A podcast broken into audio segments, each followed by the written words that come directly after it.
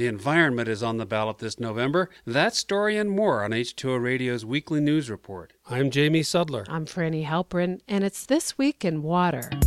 On November 6, voters will choose politicians they prefer, and some will also decide many different environmental issues. In Florida, the Senate race between incumbent Democrat Bill Nelson and current Republican Governor Rick Scott could be determined by which one is viewed as the most likely to solve the state's vexing problem with both red tide and blue green algae infestations. Florida voters will also decide whether to ban offshore oil and gas drilling in state waters. In Washington state, voters could be the first to place a $15 per metric ton fee on carbon emissions released into the atmosphere beginning in 2020. And in Montana, if Trout could vote, they could support Initiative 186, seeking to protect waters from new mining. The measure is being opposed by the Montana Mining Association because it would result in job losses. The issue of job cutbacks versus safety is important in Colorado's fight over Proposition 112, which would impose a 2,500 foot setback on new oil and gas wells from homes and schools.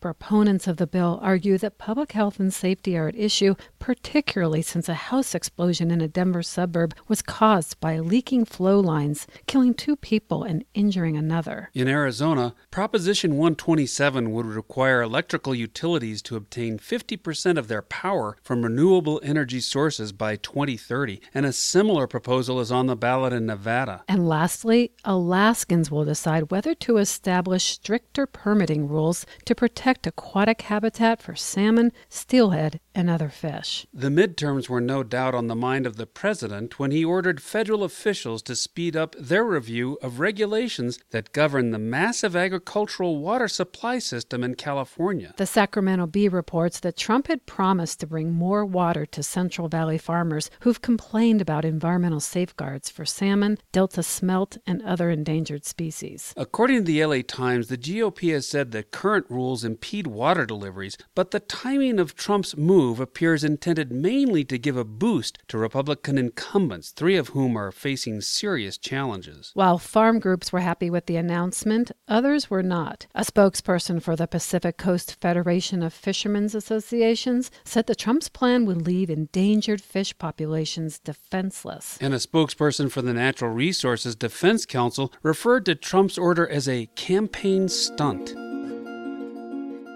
It was also learned last week that the Trump administration is re examining decades old clean water regulations to allow oil and gas drillers to discharge wastewater directly into rivers and streams or even sell it to farmers for irrigation. The water that comes up from drilling and fracking is heavily contaminated with salt, metals, and chemicals, all of which are toxic. The Houston Chronicle reports that it's very costly for the industry to clean it. Two years ago, the EPA banned municipal sewage plants from taking fracking wastewater because it was discovered that they were not equipped to deal with the contaminants. In the past, oil and gas companies disposed of the produced water in underground wells, but in some places, particularly Texas, they have reached their capacity. So now the issue is whether the polluted water can be treated enough so that it can be put safely into drinking supplies.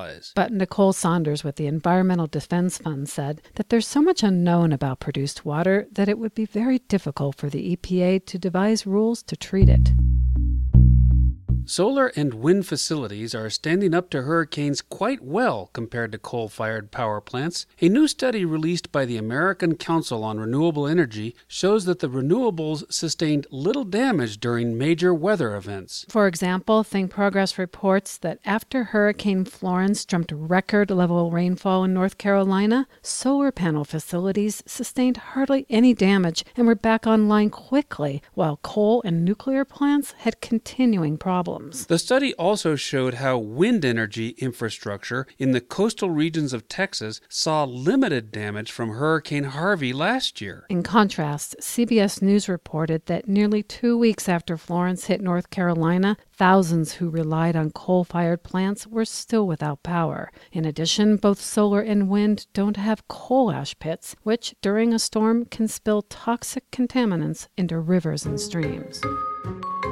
And finally, this week, we head south to the Ross Ice Shelf in Antarctica. Roughly the size of France, the shelf is important to keep mainland ice sheets from flowing into the water. Unfortunately, these shelves themselves are collapsing due to increasing ocean and air temperatures, which is allowing ice to flow unimpeded to the water, raising sea levels. And when ice shelves thin or break apart, they do so without any warning. So, to better understand the Ross ice shelf, researchers led by a team at Colorado State University buried 34 seismic sensors under its snowy surface. Ice shelves are covered in thick blankets of snow, snow dunes, if you will, which act like an insulating fur coat. But when the scientists started analyzing their seismic data, they noticed something odd. Its fur coat was vibrating, creating a constant hum. They also noticed the pitch of the hum changed when storms hit the dunes or when the air temperatures went up or down. Lead author Julien Chaput compared it to the way musicians can change the pitch of a note on a flute by altering how the air moves through its holes. So, much to their surprise, the ice shelf is singing, and the tune it's playing could give big insights to changes in its structure. Unfortunately, the song is too low for humans to hear, but a sped up recording was released by the American Geophysical Union, which published the paper.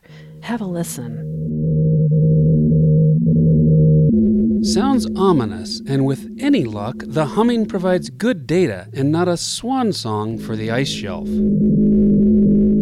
This Week in Water is supported by the American Waterworks Association, highlighting the latest cost effective strategies to manage aging infrastructure at the Water Infrastructure Conference and Expo, October 28th to 31st in Atlanta. Learn more at awwa.org forward slash H2O Infocon.